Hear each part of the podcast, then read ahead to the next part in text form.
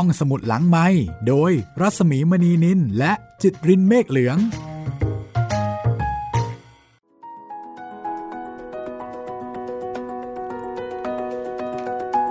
สวัสดีค่ะ ต้อนรับคุณผู้ฟังเข้าสู่รายการห้องสมุดหลังไม้นะคะ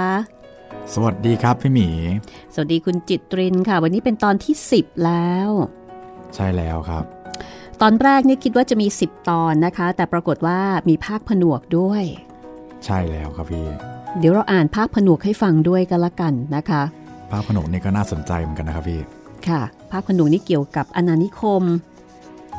จะทำให้เรารู้ว่าก่อนจะมาเป็นรัฐแต่ละรัฐของอเมริกาเนี่ยค่ะเป็นอะไรมาก่อน อืม ได้เห็นที่มาที่ไปนะคะ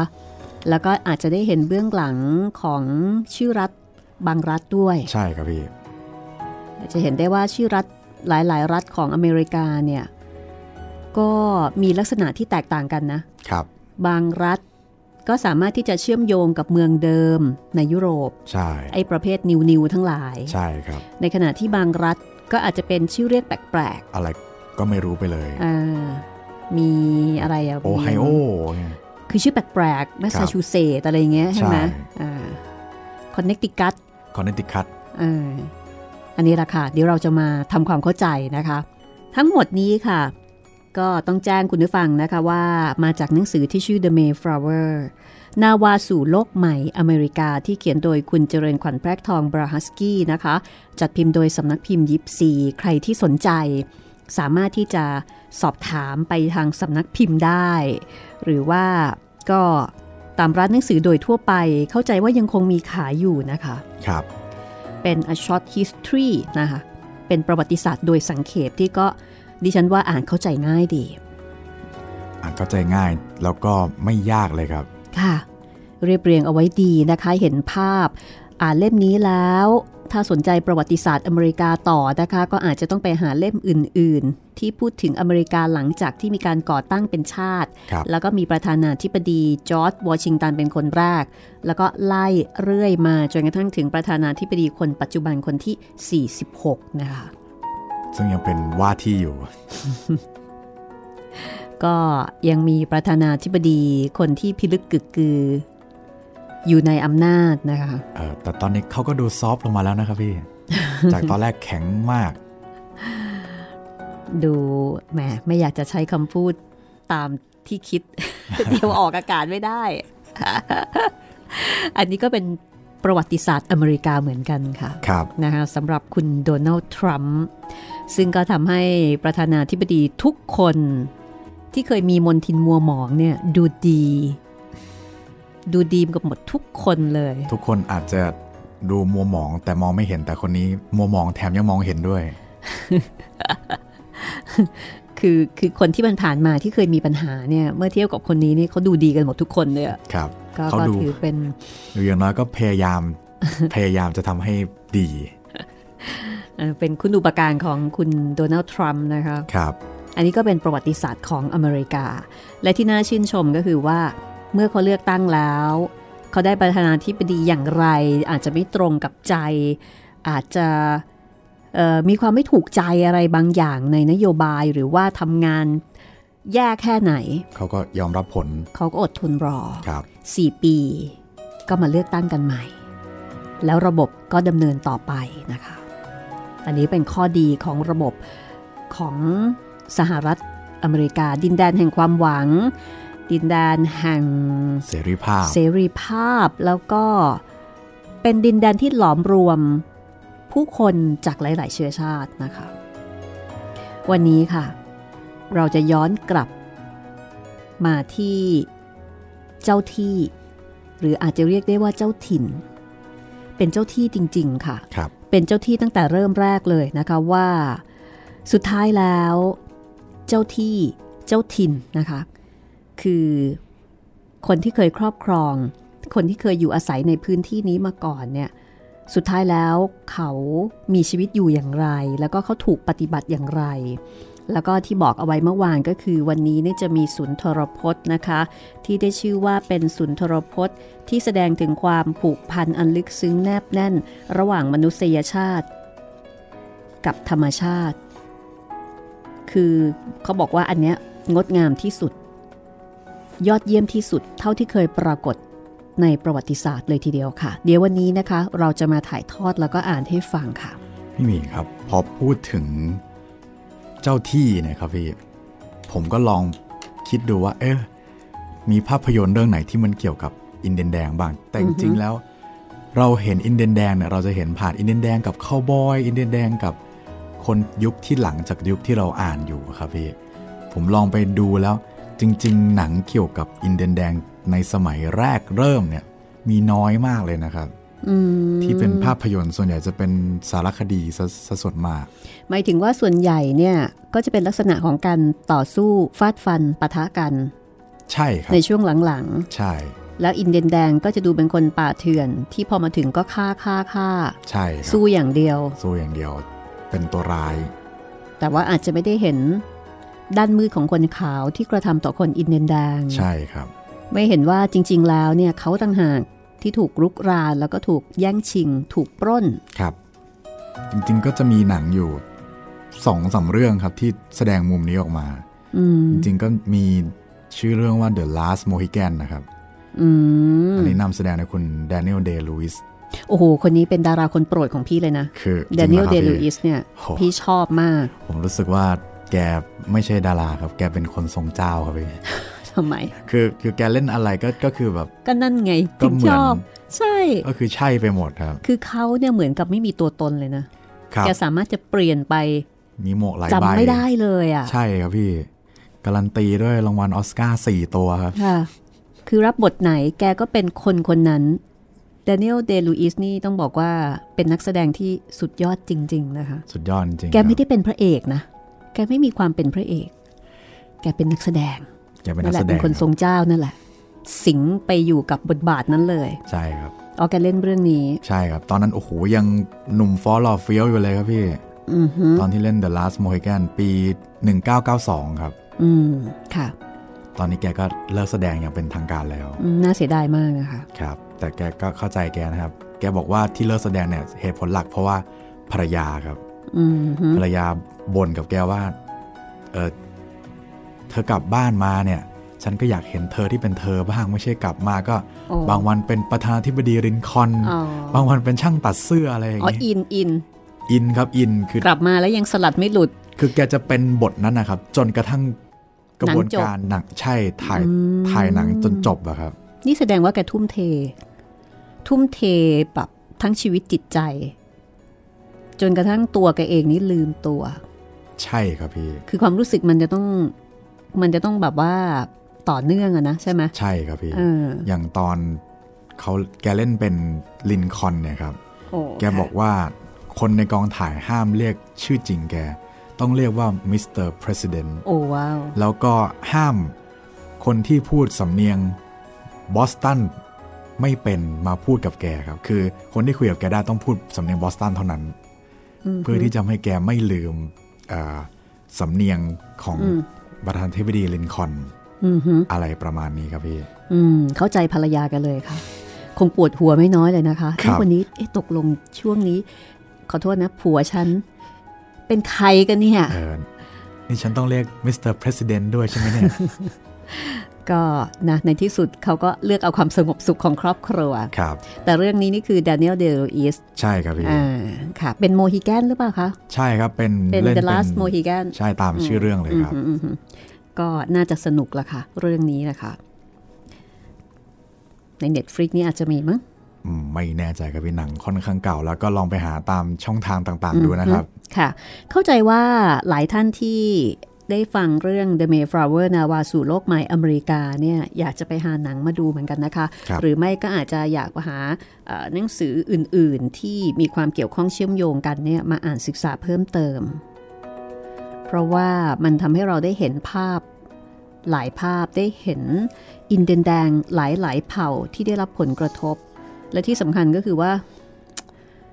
เขาไม่ได้รบกับคนผิวขาวเท่านั้นนะเขามีการรบกันเองด้วย ใช่ครับพี่ คือมันก็แสดงถึงความเป็นมนุษย์ที่บางทีมันเป็นเรื่องของผลประโยชน์ เป็นเรื่องของความไว้เนื้อเชื่อใจ เรื่องของ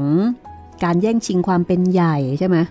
แล้วบางทีมันข้ามไอ้เรื่องของเผ่าพันธุ์เพราะเขาไม่ได้มีความรู้สึกเป็นชาติครับ ไม่ได้มีความเป็นหนึ่งเดียวกันหมดว่าเฮ้ยอินเดียนแดงต้องเป็นหนึ่งเดียวกันก็ไม่มี ใช่ แกก็เผ่านี้ฉันก็เผ่านี้ต่าแล้วงบางคนทีต่างอยู่ต่างคนต่างอยู่แล้วบางทีเราก็เป็นศัตรูกัน อันนี้ก็อาจจะเป็นจุดอ่อนของอินเดียนแดงเหมือนกันนะคะที่ก็เลยทำให้ในที่สุดก็กลายเป็นพลเมืองชั้นสองไปเดี๋ยววันนี้เราจะมาคุยกันนะคะ แล้วก็มาอ่านสุนทรพจน์ให้ฟังค่ะ ซึ่งต้องบอกว่าเป็นด้านที่งดงามของอินเดียนแดง เอาละค่ะคุณจิตรินถ้างั้นเดี๋ยวเราไปต่อกันเลยนะคะ กับตอนที่ 10 ค่ะ นาวาสู่โลกใหม่อเมริกา The Mayflower ค่ะ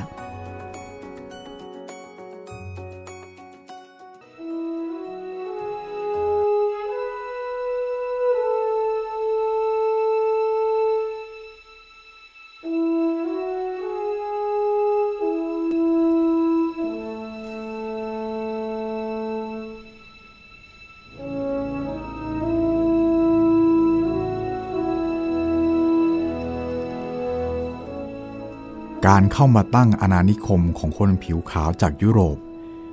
มีผลกระทบอย่างใหญ่หลวงต่ออินเดียนแดงในอเมริกา จากชนเผ่าอิสระ ที่ท่องทางอย่างเสรี เช่นเดียวกับฝูงไบซัน อันครอบครองดินแดนนี้มาอย่างยาวนาน กลับต้องถูกจำกัดอาณาเขตในเขตสงวน ซึ่งเขตสงวนเหล่านี้คือผืนดินกันดาน ที่คนผิวขาวไม่ปรารถนานั่นเอง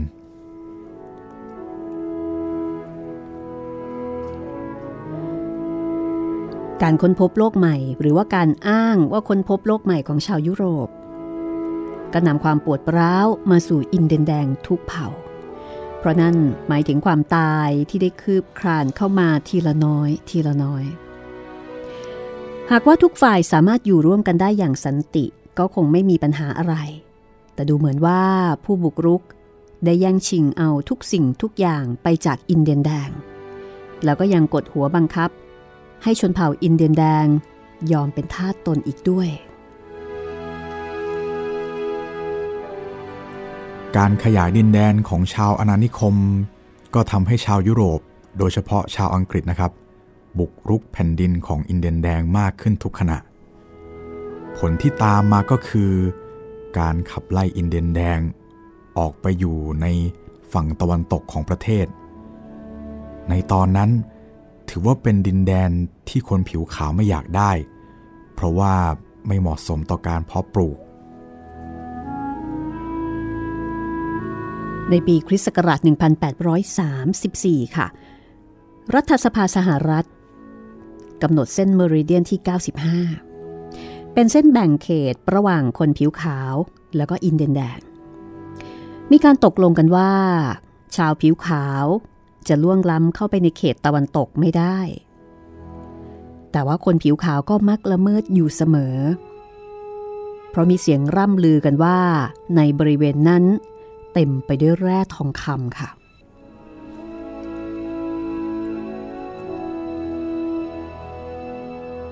เมื่อคนผิวขาวตวาดใส่ด้วยเสียงปืน ชาวอินเดียนแดงกว่าหนึ่งแสนคน ก็ต้องจำใจต้องทิ้งแผ่นดินเกิดไปอยู่ฝั่งตะวันตกอย่างขมขื่นหัวใจ มีหนำซ้ำยังมีเอกสารที่ลงลายลักษณ์อักษรปรากฏในกฎหมายของสหรัฐอเมริกา ที่ระบุว่า การโยกย้ายของอินเดียนแดงทุกเผ่านั้น เป็นไปด้วยความสมัครใจ แต่จริงๆ ในทางปฏิบัติแล้ว อินเดียนแดงทุกคนถูกบังคับให้ย้าย และถูกบังคับให้เซ็นสัญญาค่ะ ทุกเผ่าก็เลยจับอาวุธ เพื่อลุกขึ้นต่อสู้กับทหารผิวขาว เพื่อปกป้องแผ่นดินเกิดของตนเองทั่วอเมริกา จนกระทั่งทางการอเมริกาออกคำสั่งให้ชาวอินเดียนแดงทั้งหมด ย้ายเข้าไปอยู่ในเขตสงวน เป็นเขตสงวนที่ตั้งขึ้นเฉพาะอินเดียนแดง แล้วก็ให้ย้ายเข้าไปอย่างไม่มีข้อแม้ใด ๆ เมื่อวันที่ 31 มกราคม ปีคริสต์ศักราช 1876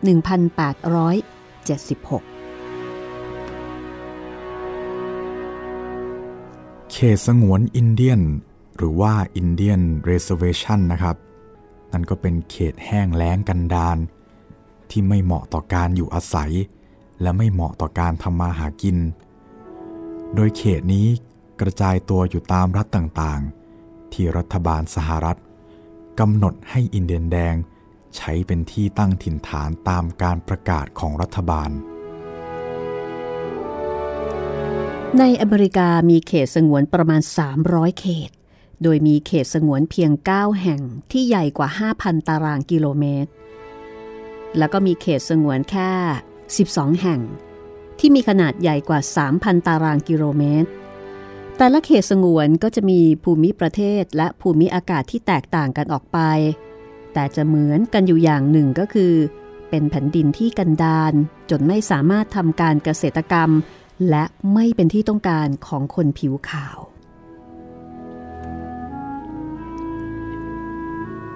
ความรู้สึกของชนเผ่าอินเดียนแดง ตั้งแต่วันแรกที่ชาวยุโรปก้าวเข้ามาบนแผ่นดินอเมริกา จนถึงวันที่อินเดียนแดงทั้งหมดต้องย้ายไปอยู่ในเขตสงวน สะท้อนออกมาอย่างชัดเจน ในสุนทรพจน์ของหัวหน้าซีแอตเทิลซึ่งเป็นหัวหน้าเผ่า สุความมิส ที่กล่าวตอบข้อเสนอแกมบังคับ ในการขอซื้อดินแดนจากอินเดียนแดง เมื่อปีคริสต์ศักราช 1854 อันเป็นยุคสมัยของประธานาธิบดีแฟรงคินเพียร์ส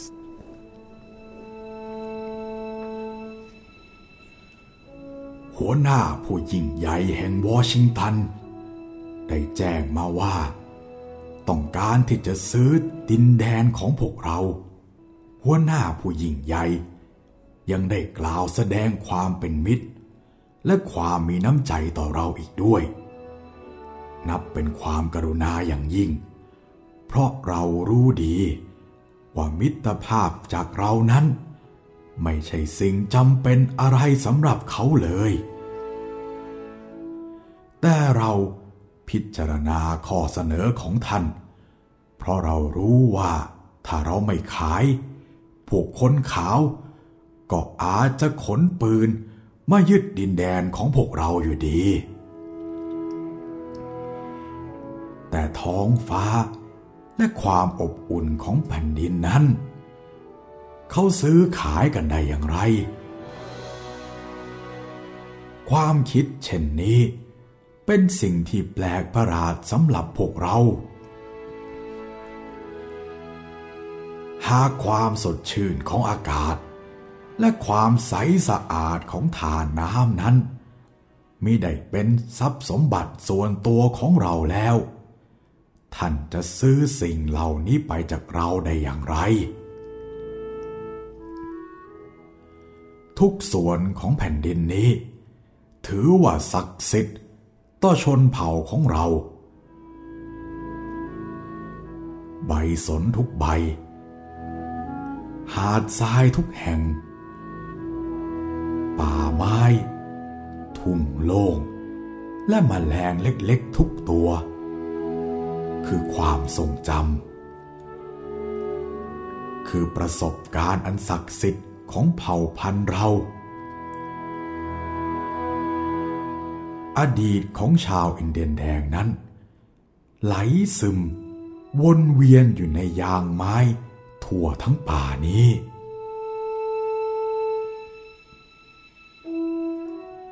วิญญาณของคนขาว ไม่มีความผูกพันกับทินกำเนิดของเขา แต่วิญญาณของพวกเรา ไม่มีวันรู้ลืม แผ่นดินอันแสนงดงาม และเปรียบเสมือน เป็นแม่ของชาวอินเดียนแดง เราเป็นส่วนหนึ่งของแผ่นดิน และแผ่นดินก็เป็นส่วนหนึ่งของเราเช่นกัน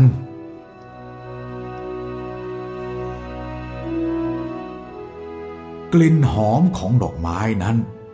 เปรียบเสมือนพี่สาวน้องสาวของเรา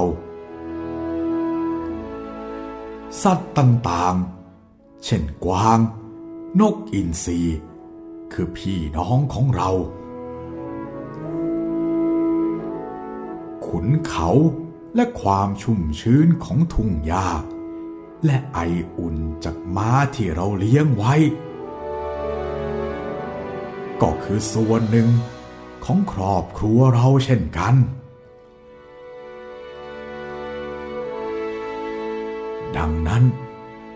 การที่หวหน้าผู้ยิ่งใหญ่แห่งวอชิงตัน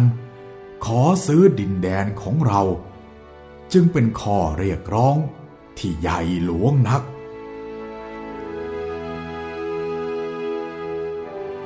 หัวหน้าผู้ยิ่งใหญ่แจ้งมาว่า เขาจะจัดที่อยู่ใหม่ให้พวกเราอยู่ตามลำพังอย่างสุขสบาย เขาจะทำตัวเสมือนพ่อ และเราก็จะเป็นเหมือนลูกๆของเขา ดังนี้ เราจึงจะพิจารณาข้อเสนอ ที่ท่านขอซื้อแผ่นดินของเรา แต่ไม่ใช่ของง่าย เพราะแผ่นดินนี้ คือสิ่งศักดิ์สิทธิ์ของพวกเรา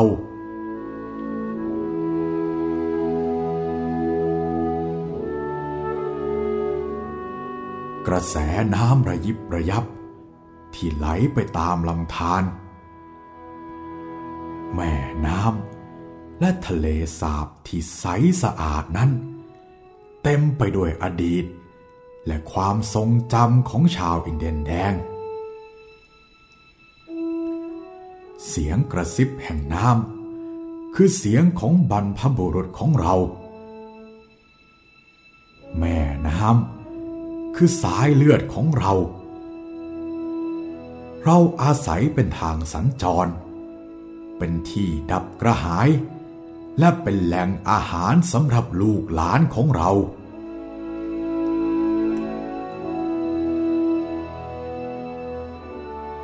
ถ้าเราขายดินแดนนี้ให้ท่าน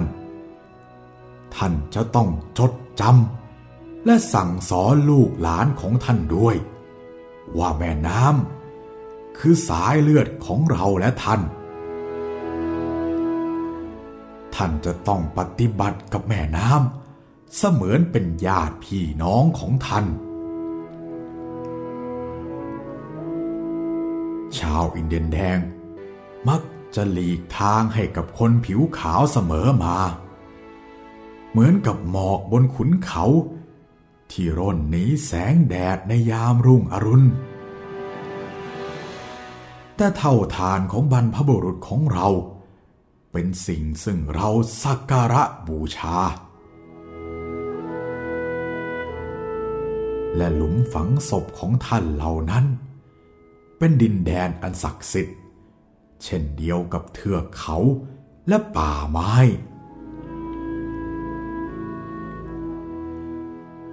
เทพเจ้า ประทานแผ่นดินส่วนนี้ไว้ให้กับพวกเรา เรารู้ดี ว่าคนผิวขาวไม่เข้าใจวิถีชีวิตของเราสำหรับเขาแล้ว แผ่นดินไหนๆก็ตาม ก็เหมือนกันหมด เพราะพวกเขาคือคนแปลกถิ่นที่เข้ามากอบโกยทุกสิ่งทุกอย่างที่เขาอยากได้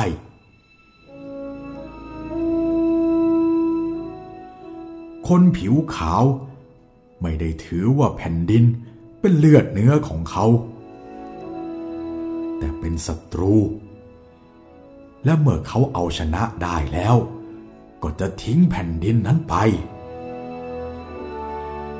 ทิ้งเท่าฐานเอาไว้เบื้องหลังย่างไม่ใหญ่ดี เท่าฐานบรรพบุรุษ และถิ่นกำเนิดของลูกหลาน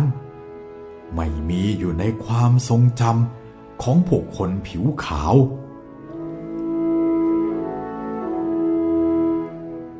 เขาปฏิบัติต่อผู้ให้กำเนิด ญาติพี่น้อง แผ่นดิน และท้องฟ้า เสมือนสิ่งที่มีไว้ซื้อขายได้ เป็นราวกับฝูงแกะ หรือสายลูกประคำ ความหิวกระหายของคนผิวขาว จะสูบความอุดมสมบูรณ์จากแผ่นดิน และเหลือไว้แต่ทะเลทรายอันแห้งผาก ข้าไม่เข้าใจ เพราะวิถีชีวิตของเรานั้น ต่างกับของท่าน สภาพบ้านเมืองท่าน เป็นสิ่งที่บาดตา ของชาวอินเดียนแดง แต่ทั้งนี้ อาจเป็นเพราะพวกเราเป็นคนป่าเถื่อนและไม่รู้จักอะไร ในบ้านของคนผิวขาว ไม่มีที่ใดเลย ที่เงียบสงบ ไม่มีที่ที่จะได้ฟังเสียงใบไม้พัด โดยกระแสลม ในฤดูใบไม้ผลิหรือเสียงปีกแมลงที่บินไปมา ทั้งนี้อาจเป็นเพราะพวกข้าเป็นคนป่าเถื่อน ไม่รู้จักอะไร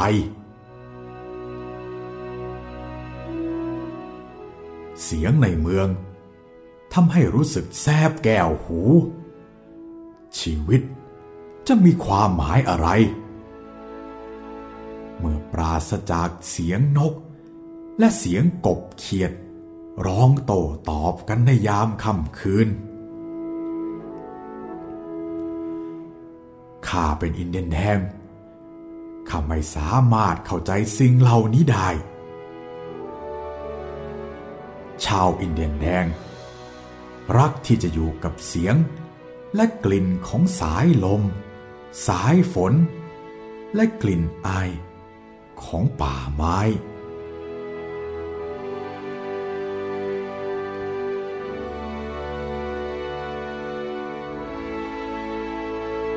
สายลมนั้น เป็นสิ่งที่ล้ำค่าของพวกเรา เพราะทุกชีวิต ร่วมสัมผัสกระแสลมเดียวกัน ไม่ว่าจะเป็นสัตว์ ต้นไม้ หรือมนุษย์ คนผิวขาว คงจะไม่ได้สังเกต หรือนึกถึงลมที่หายใจอยู่ เหมือนกับคนที่ใกล้ตายมาหลายวัน ย่อมตายด้านต่อกลิ่นอาย และไอรอบๆตัว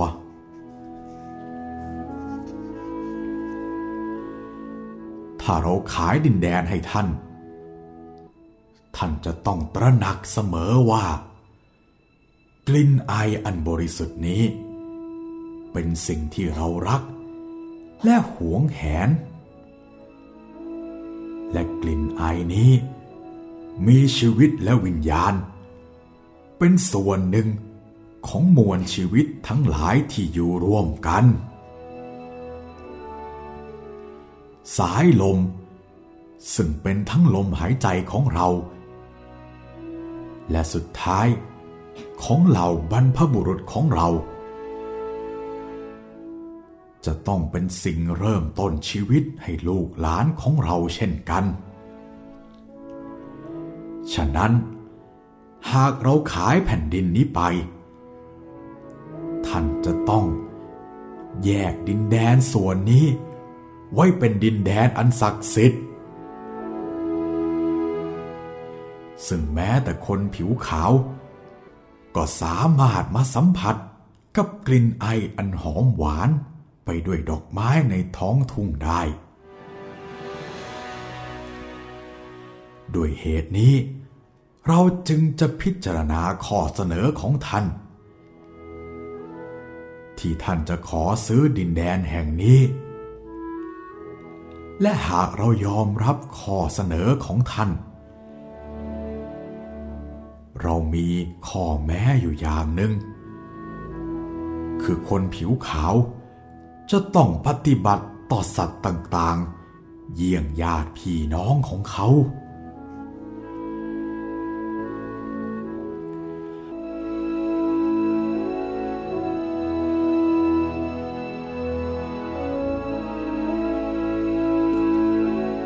นี่คือสุนทรพจน์นะคะของ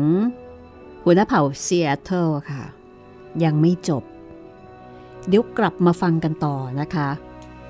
กับสุนทรพจน์ที่ได้ชื่อว่า ยอดเยี่ยมที่สุดที่บรรยายถึงความผูกพันลึกซึ้งระหว่างมนุษย์กับธรรมชาติ ซึ่งหัวหน้าเผ่าซีแอตเทิลนะคะ ซึ่งเป็นเผ่าสุความมิส ได้กล่าวตอบ คนผิวขาว ตอนที่ประธานาธิบดีแฟรงกินเพียสยื่นข้อเสนอแกมบังคับ ในการที่จะขอซื้อดินแดนจากอินเดียนแดน พูดง่ายๆก็คือว่า บังคับซื้อค่ะ แล้วก็บังคับให้อินเดียนแดงต้องขาย เรื่องราวจะเป็นอย่างไรต่อไปนะคะ พักสักครู่เดี๋ยวกลับมาช่วงหน้าค่ะ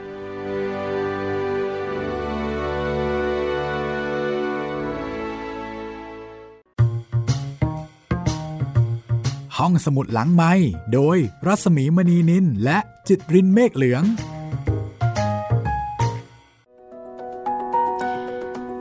เป็นยังไงคะ สวมบทบาทของหัวหน้าเผ่าสุความิส โอ้ดูไม่รู้เลยว่า ท่านเป็นคนที่ไร้การศึกษานะครับเนี่ย คือมีปัญญาสูงส่งกว่าสิ่งที่คนคนในยุคปัจจุบันหรือว่าคนใน ทวีปอื่น ๆ คาดหมายว่าให้เป็น เป็นความลึกซึ้งทางจิตวิญญาณนะคะ แล้วเขาบรรยายเปรียบเทียบในแง่มุมที่ต้องบอกว่า คิดได้ยังไง เราไม่เคยคิดแบบนี้มาก่อนเลย โดยเฉพาะที่บอกว่า กลิ่นหอมของดอกไม้ เป็นเสมือน พี่สาว น้องสาว กวางนกอินทรีคือพี่น้องของเรา โอ้โห คือแค่ข้อความนี้นะคะ นี่ถ้าเกิดว่าเราเป็นคนไปขอขอซื้อเนี่ย เราก็คงตายไปตอนนั้นแล้วมันโดนด้ตวยบความกระอักเหมือนถูกลากไปตบซ้ายตบขวา ใช่ครับ ด้วยมโนธรรมและจิตสำนึกนะคะ ว่าทำไมพวกแกเนี่ยมันถึงได้หยาบขนาดนี้ แต่คนผิวขาวก็ไม่คณนาละค่ะ ไม่ได้สนใจอะไรขนาดนั้น ต้องการที่ดินค่ะ การซื้อขายก็ยังคงดำเนินต่อไป เดี๋ยวมีอีกประมาณครึ่งหนึ่งนะคะ ที่หัวหน้าสุความมิสซึ่งเป็นหัวหน้าเผ่าซีแอตเทิลเนี่ยได้กล่าวเตือนสติใช้คำนี้ก็แล้วกันครับ กล่าวเตือนสติคนผิวขาวต่อมุมมองต่อทัศนคติต่อท่าทีที่ควรจะมีต่อธรรมชาติ แล้วก็ต่อแผ่นดินผืนนี้ ซึ่งเป็นแผ่นดินที่อินเดียนแดงเนี่ยเขารักแล้วก็ผูกพัน แล้วเขาก็รู้สึกถึงบุญคุณนะคะ ที่ได้รับจากธรรมชาติบนผืนแผ่นดินนี้ แต่คนผิวขาวมองผืนแผ่นดินเป็นเพียงทรัพย์สมบัติ ที่จะต้องพิชิต ครอบครองและได้มา สุดท้ายเมื่อได้มา ก็จากไปอย่างไม่ใหญ่ดี เหมือนที่หัวหน้าซูความมิสบอกใช่ไหมใช่ครับคุณไม่พี่ได้รักจริงนี่ คุณได้แล้วคุณก็ทิ้งไปแล้วคุณก็ไปหาเอาใหม่ แต่เราเนี่ย เราไม่ครอบครองแต่เรารัก เราดูแล ผูกพัน แล้วก็ทนุถนอมอืมก็จริงนะครับพี่ จนกระทั่งในปัจจุบันนี้เราก็ใกล้จะทิ้งโลกใบนี้เข้าไปทุกทีแล้ว โลกคงอยากให้เราทิ้งมากเลยอะค่ะ เพราะว่าพวกเธอเนี่ยทำอะไรกันก็ไม่รู้ ฉันจะได้ฟื้นฟูตัวเองช่วงโควิดนี่ต้องบอกเลยนะคะว่าเป็นช่วงที่โลกเนี่ยได้ฟื้นฟูตัวเองมาก ๆ นะคะ ครับ ถ้าเกิดว่าใครจะสังเกต ปีนี้ค่ะ เป็นปีที่ท้องฟ้าสะอาดที่สุดนะคะ ในรอบหลายหลาย ๆ ปีหลังจากนี้เลย โอ้ตั้งแต่เกิดมาก็เพิ่งเห็นปีนี้ละค่ะ ถ้าลองแงนมองดูท้องฟ้านะคะ มองจริง ๆ เนี่ยจะเห็นได้เลยว่าปีนี้ท้องฟ้าใสสะอาดอืมเมฆก็สะอาด คือมันสะอาดบอกไม่ถูกนะคะ แม้กระทั่งแสงแดดที่ส่องลงมาเนี่ยมันก็จะมีความสดใสกระจ่าง ที่มันไม่เหมือนกับ ทุกๆ ปีที่ผ่านมาเนี่ยคุณจิตรินครับ เพราะว่าในช่วงหลายเดือนที่ผ่านมานะคะ เครื่องบินก็ทำการบินน้อยลง น้อยลงมากครับเหลือเพียงแค่ไม่กี่เที่ยวต่อวันใช่ตามความจำเป็นนะคะ เพราะฉะนั้นเรื่องของการปล่อยมลพิษ มันก็น้อยตามไปด้วยโดยปริยายรวมโลกมีโอกาสฟื้นฟูตัวเองโหผมเห็นข่าวแบบ เต่าขึ้นมาไข่บนชายฝั่งนี่อื้อหือแฮปปี้มาก รู้สึกว่า เออกลับมาแล้วเนี่ย ธรรมชาติของเราค่ะมีความสุขมากครัค่ะบบรรดาสัตว์ต่างๆอ่าในขณะที่มนุษย์ก็ทุกข์กับโควิด จนกว่า จะได้รับวัคซีน จนกว่าการระบาดนี้จะหยุดลงนะคะครับนี่ถ้าเกิดว่าเผ่าอินเดียนแดงเขารู้เรื่องนี้นะคะ หมายถึงว่าหัวหน้าซูความมิสเนี่ยไม่รู้เหมือนกันนะว่า ท่านจะมีสุนทรพจน์ฉบับที่สองออกมาไว้อย่างไร ว่าด้วยโควิด ฉันบอกพวกเธอแล้ว ธรรมชาติมาแก่แค้นแล้ว นี่คือสุนทรพจน์นะคะ ที่อยู่ในหนังสือ The Mayflower นาวาสู่โลกใหม่อเมริกาค่ะสำหรับสุนทรพจน์ แล้วก็คำประกาศของหัวหน้าเผ่าอินเดียนแดงต่าง ๆ เนี่ย นอกเหนือจากของหัวหน้าเผ่าซูความิส ที่ไพเราะมากๆฉบับนี้แล้ว ยังมีคำประกาศอื่นๆอีกนะคะ ที่ลึกซึ้งกินใจแล้วก็สะเทือนใจ ถ้าใครสนใจค่ะ อยากให้ไปอ่านจากหนังสือเล่มนี้นะคะ ไม่ทราบคุณจิตรินเคยเห็นไหม หนังสือชื่อว่า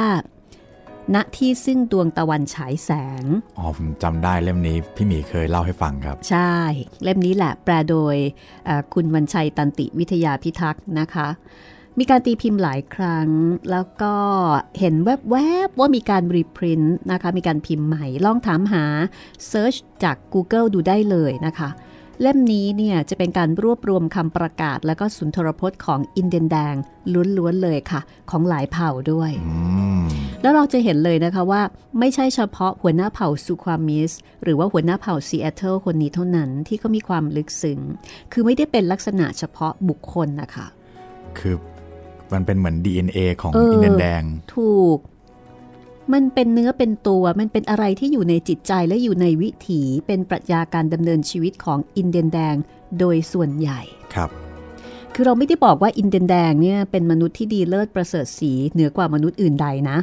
เขาก็มีรักโลภโกรธหลง เขาก็มีตีกันเอง มีฆ่ากันเองมีแย่งชิงกัน แต่ว่าในแง่ความผูกพันต่อธรรมชาติในแง่ของความปรองดอง สมานฉันท์ไม่ทำลายธรรมชาติเนี่ยอันนี้ต้องยกให้เขาเลยทีเดียวครับ เล่มนั้นลองไปหาอ่านดูนะคะ อ่านแล้วแบบโหบางทีนี่อ่านไปต้องป้ายน้ำตาไป ด้วยความสะเทือนใจมีอยู่มีอยู่คนหนึ่งนะคะจำไม่ได้ว่าเป็นของหัวหน้าเผ่าคนไหน เขาพูดถึง การสูญเสียในการรบอะค่ะมไม่แน่ใจว่าเป็นสงครามครั้งไหนที่อินเดียนแดงเนี่ยรบกับคนผิวขาวครับ แล้วคุณจิตรินลองเดาดูสิคะว่า ใครจะเป็นฝ่ายได้เปรียบ ใครจะเป็นฝ่ายเสียเปรียบ ถ้าให้พูดตรงๆก็คนผิวขาวแหละครับพี่มีเทคโนโลยี มีอาวุธ มีอาวุธมีกองกำลังค่ะ อินเดียนแดงก็มีแต่หอกดาบนะคะ มีแต่พละกำลังแบบส่วนตัว แต่ว่าไม่ได้มีเครื่องทุ่นแรง ก็มีคำกล่าวหนึ่งบอกว่าณที่ซึ่งดวงตะวันฉายแสงข้าจะไม่สู้รบอีกต่อไป เพราะว่าญาติพี่น้องเพื่อนฝูงเนี่ยล้มตายจนกระทั่งไม่สามารถที่จะต่อสู้ต่อไปได้อีกแล้วมันเต็มไปด้วยการสูญเสียและความเศร้า คือยิ่งสู้ก็ยิ่งเห็นความตาย โอ้โหพอเราอ่านแล้วเราจุกเลยนะคะว่า นี่คือ นี่คือแบบชะตากรรมของอินเดียนแดง และเขาบรรยายออกมาด้วยภาษาซื่อๆ ง่ายๆ แต่เราเห็นภาพในความรันทดหดหู่ของชะตากรรมที่เขาได้รับครับ พอพี่มีพูดอย่างนี้เราผมนึกถึงหนังเรื่องหนึ่ง แต่ไม่ใช่เกี่ยวกับอินเดียนแดงนะครับพี่ ชื่อหนังว่าซูลูครับ ไม่รู้พี่มีเคยดูหรือเปล่าใช่เผ่าซูลูนะครับในแอฟริกา ใช่ครับ ก็เกี่ยวกับกองกำลังทหารอังกฤษที่ ต้านกองกำลังชนเผ่าซูลูไว้นะครับก็รอจนกว่ากองกำลังเสริมจะมาช่วยในเรื่องก็คือทหารอังกฤษฆ่าทหารซูลูไปหลายร้อยหลายพันคนเหมือนกันครับตอนเด็กๆดูเนี่ยเราก็เชียร์ทหารอังกฤษโอ้โหเอาเลยฆ่ามันเลย มันดูป่าเถื่อน ใช่ครับ แต่งตัวอะไรก็ไม่รู้รุงรังไปหมดเลย ผู้หญิงด้วย แต่ว่าว่าสมควรตาย เออสมก็สมควรตายครับแต่ณณตอนนั้นณตอนนั้นใช่ไหมเรารู้สึกว่าอันนี้เป็นฝ่ายคนไม่ดี ใช่ แต่พอมาดูตอนโตคือแบบดูผ่านๆนะครับพี่ เออ พอดูเก็บรายละเอียดดีๆ แล้วตอนหลัง ผู้หญิงกับตัวประกันที่ซูรูจับไว้เขาก็ปล่อยนี่ว่า แล้วก็เหมือนกับว่า เหมือนกับว่าเป็นอะไรนะเป็นวิธีการที่เขาจะต่อสู้แล้วก็เอาตัวรอดใช่ไหมใช่แต่เขาไม่ได้โหดร้าย ไม่ได้ทำร้าย เรียกว่าเป็นไปด้วยความจำเป็นณตอนนั้นก็เลยมีการสูญเสียกันมากมาย ค่ะพอมาเทียบกับอินเดียแดงแล้วก็ประมาณนี้เลย น่าจะใกล้ๆกันนะคะ เพราะว่าบรรดาชนเผ่าเหล่านี้เนี่ยก็จะมีอะไรไปสู้กับเขาปืนเปินอะไรก็ไม่มี มีแต่หอก มีแต่ดาบ ถ้าเกิดว่าสู้กันตัวต่อตัวด้วยอาวุธแบบนี้คนผิวขาวสู้ไม่ได้หรอกด้วยทักษะการใช้ร่างกาย แต่ถ้าเกิดว่าด้วยทักษะการผลิตอาวุธ เครื่องทุนแรง อันนี้ก็แน่นอน สู้คนผิวขาวไม่ได้อยู่แล้ว ใช่ครับ ถ้าเป็นสามก๊กก็จะชอบพูดว่า เหมือนเอาไข่ไปกระทบหิน อืม ค่ะ เสียดายไข่ ไข่แตกเสียหายหมดนะคะครับหินก็ยังอยู่เหมือนเดิมถ้างั้นเดี๋ยวเรามาเติมกันอีกสักนิดหนึ่งกันละกันนะคะ ครับ ไม่แน่ใจว่าวันนี้จะจบไหม คิดว่าน่าจะจบละค่ะ เดี๋ยวจะให้จบเลยนะคะครับกับศูนย์ทรพจน์ที่เหลือนะคะ ของหัวหน้าเผ่าซีแอตเทิลที่ชื่อหัวหน้าสุความมิสค่ะ ถ้างั้นเดี๋ยวไปฟังกันต่อเลยนะคะ คุณจิตรินจะเป็นคนถ่ายทอดให้ฟังค่ะ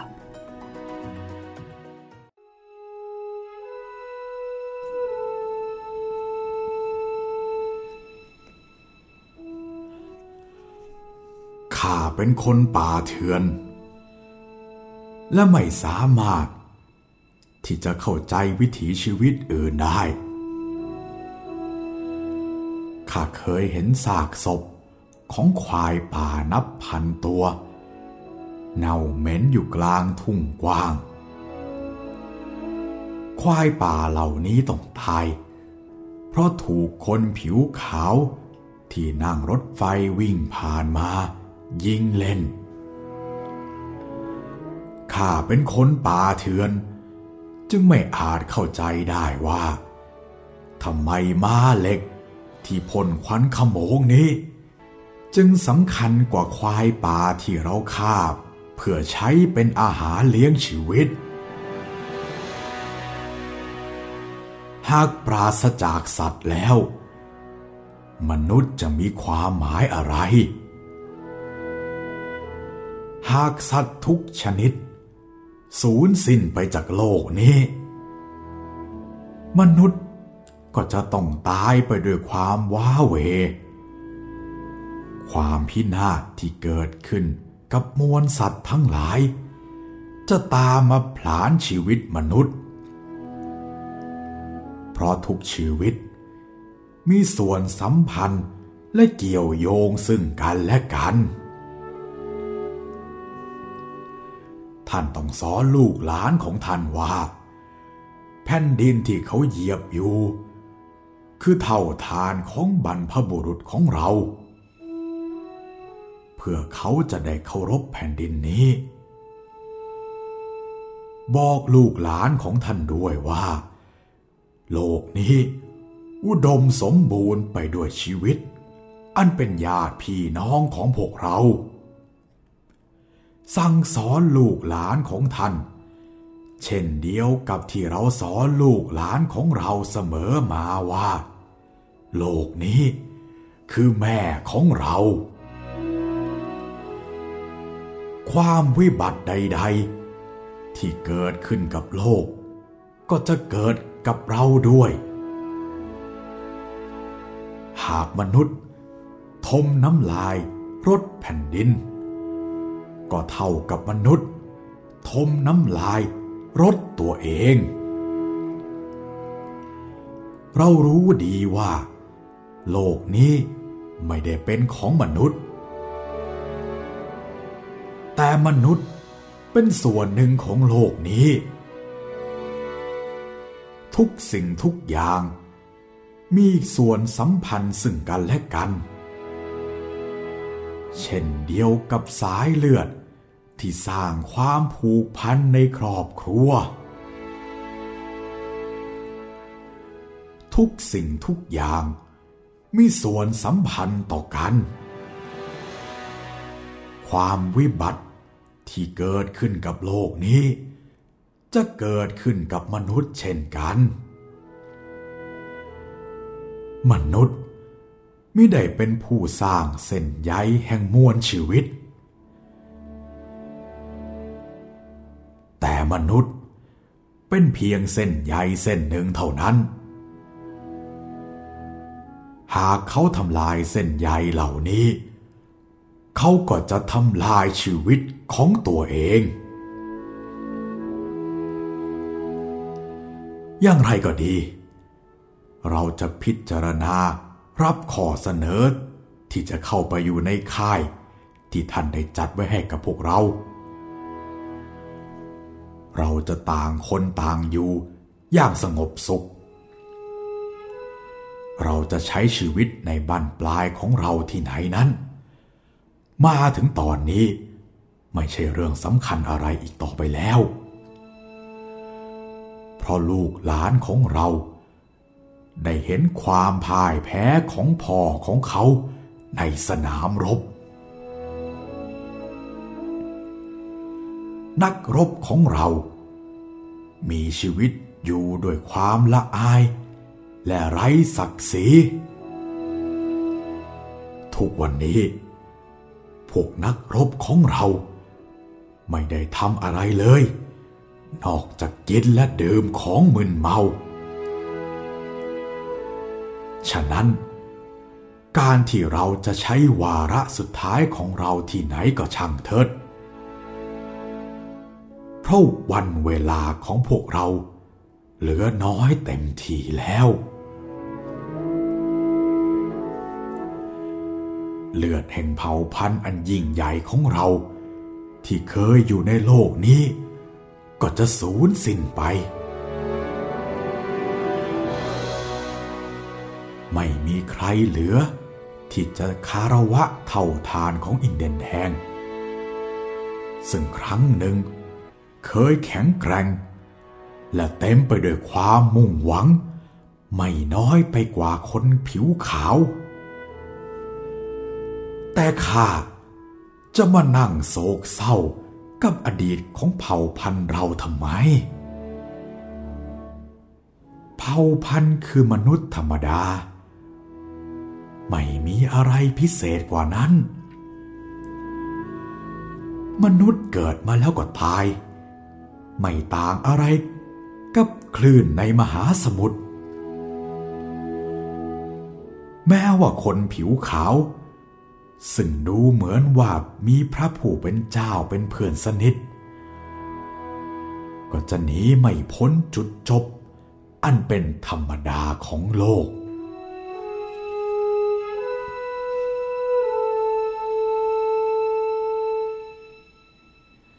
ที่จริง เราอาจจะเป็นพี่น้องกันก็ได้ แล้วเราอาจจะเข้าใจกันก็ได้ สิ่งที่พวกเรารู้กันอยู่ สักวันหนึ่ง คนผิวขาวก็จะค้นพบเช่นกันว่า พระเจ้าของเรา และพระเจ้าของท่าน คือพระเจ้าองค์เดียวกัน ท่านอาจคิดไปว่า พระเจ้านั้นเป็นทรัพย์สมบัติของท่าน เช่นเดียวกับที่ท่านคิดว่า แผ่นดินนี้ เป็นของท่าน แต่ท่านเข้าใจผิด พระเจ้าเป็นของมนุษย์ ท่านรักและเมตตาคนผิวขาว และคนผิวแดงเท่าเทียมกัน โลกนี้เป็นสิ่งที่พระเจ้าหวงแหน การทำร้ายแผ่นดิน คือการท้าทายต่อพระผู้เป็นเจ้า เผ่าพันธุ์ของคนผิวขาว ก็จะต้องสูญสิ้นไปจากโลกนี้เช่นกันและอาจจะเร็ว กว่าเผ่าพันธุ์อื่นๆเสียอีก จงสร้างความโสโครก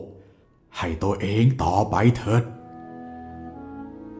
ท่านจะจมสิ่งปฏิกูลของตัวเองตาย แต่เมื่อท่านตาย ท่านจะตายอย่างมีเกียรติยังผู้ทรงพลัง ที่พระเจ้าบันดาลให้มาสู่แผ่นดินนี้มามีอำนาจเหนือแผ่นดิน และคนผิวแดง ชะตาชีวิตเป็นสิ่งที่เร้นลับสำหรับพวกเรา เราไม่อาจเข้าใจได้ว่า เมื่อควายทุ่งทุกข่าหมด เมื่อม้าทุกตัว สิ้นความพยศ เมื่อป่าเขาอันเร้นลับ เต็มไปด้วยมนุษย์ผู้บุกรุกเข้าไป และเถือกเขาต่างๆ ระโยงไปด้วยเสา และสายโทรเลข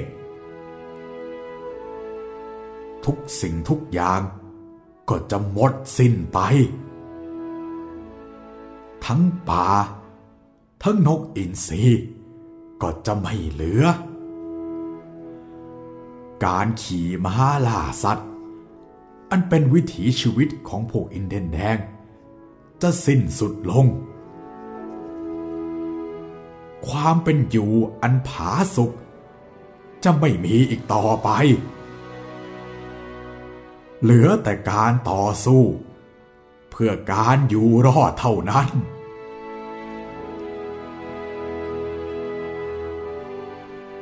เป็นอันว่า เรารับพิจารณาขอเสนอ ให้พวกเราเข้าไปอยู่ในค่าย ณ ที่นั้น เราอาจจะใช้ชีวิตที่เหลืออยู่ไม่มากนัก ได้ตามความพอใจ เมื่อคนผิวแดงคนสุดท้ายจากโลกนี้ไป ความทรงจำของเขา คือเงาของก่อนเมฆที่ลอยผ่านทุ่งหญ้า ซึ่งครั้งหนึ่งเคยเป็นแผ่นดินของเขา แต่วิญญาณของชาวอินเดียนแดง จะยังคงสถิตอยู่กับป่าเขา และท้องทะเล เพราะเรารักแผ่นดินนี้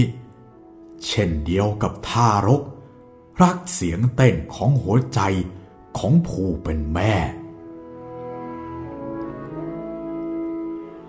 ดังนั้น เมื่อเราขายแผ่นดินให้ท่านแล้ว จงรักมัน เหมือนกับที่เราเคยรัก ทนุถนอม เหมือนที่เราเคยทนุถนอม ขอให้บันทึกสภาพปัจจุบันของแผ่นดิน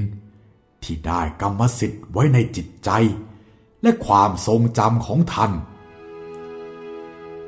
และด้วยพลังกายและพลังใจของท่าน จงรักแผ่นดินนี้ เพื่อมอบให้ลูกหลานของท่านต่อไป จงรักแผ่นดินนี้ ดุดเดียวกับที่พระผู้เป็นเจ้ารักเราทุกคน สิ่งหนึ่งที่เรารู้แน่ ก็คือพระเจ้าของเราและของท่าน คือพระเจ้าองค์เดียวกัน ท่านหวงแหนโลกนี้ คนผิวขาวก็จะหนีไม่พ้นชะตากรรม อันเป็นจุดจบของทุกคนไปได้ ที่แท้จริงแล้ว เราทุกคนอาจเป็นสายเลือดเดียวกันทั้งนั้น สักวันหนึ่ง เราจะได้เห็นกัน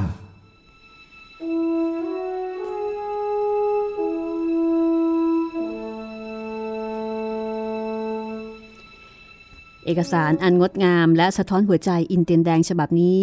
ได้รับการเก็บรักษาเอาไว้ในกรุงวอชิงตันดีซีค่ะ สุนทรพจน์ของหัวหน้าเซียโตได้รับการอ้างอิงและนำมาเผยแพร่ไปทั่วโลก เพราะว่ามีความหมายลึกซึ้งและก็คมข่าย จนได้รับการยกย่องว่าเป็นสุนทรพจน์ที่บรรยายความสัมพันธ์ระหว่างมนุษย์กับสิ่งแวดล้อมได้ยอดเยี่ยมที่สุด เท่าที่เคยปรากฏในประวัติศาสตร์ของมวลมนุษยชาติ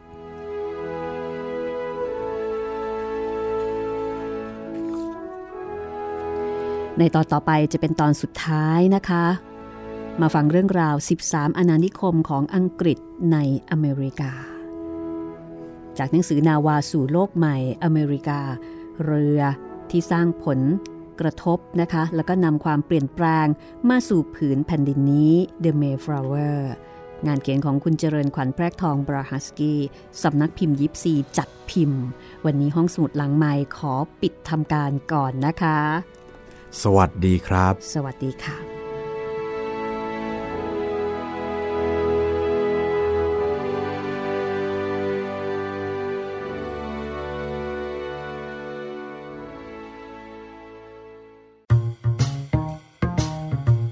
ห้องสมุดหลังไม้โดยรัสมีมณีนินและจิตรินเมฆเหลือง